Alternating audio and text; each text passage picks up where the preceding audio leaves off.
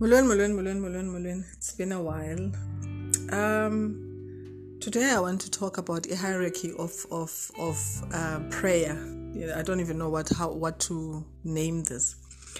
I was sitting with a group of young people, young men and women, and this one young amazing man was sharing how he believes our prayers are answered and he says there's hierarchy so you pray to god and your angels they take that prayer and bring it before god and as they bring it before god ithunywa zakho ziyavela kunkulunkulu and say um yes this person has asked for one, two, three, four, five, but we believe that one and three are what they need the most right now.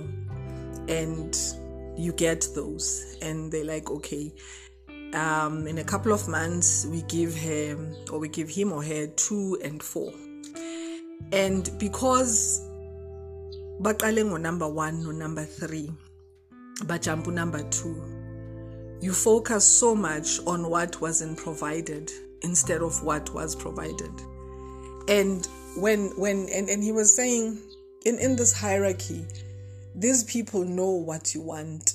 They know your inner conversations with God, but they also know things that are going to be to your detriment if you get them now. And they know things that are going to push you and propel you into greatness. It was such an amazing conversation I had with these young people that I I found myself being grateful to God for whatever it is he starts giving me, you know, whichever prayer he answers first, whatever blessings he bestows.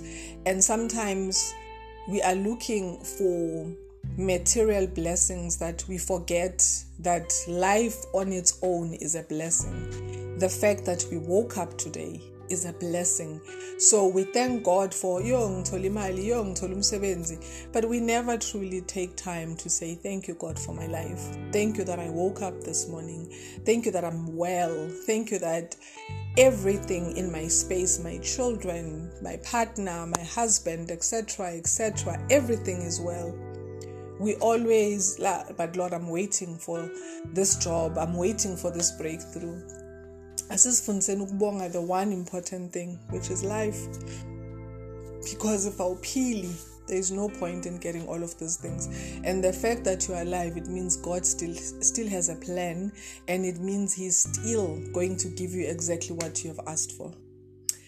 Yeah man. Have a great day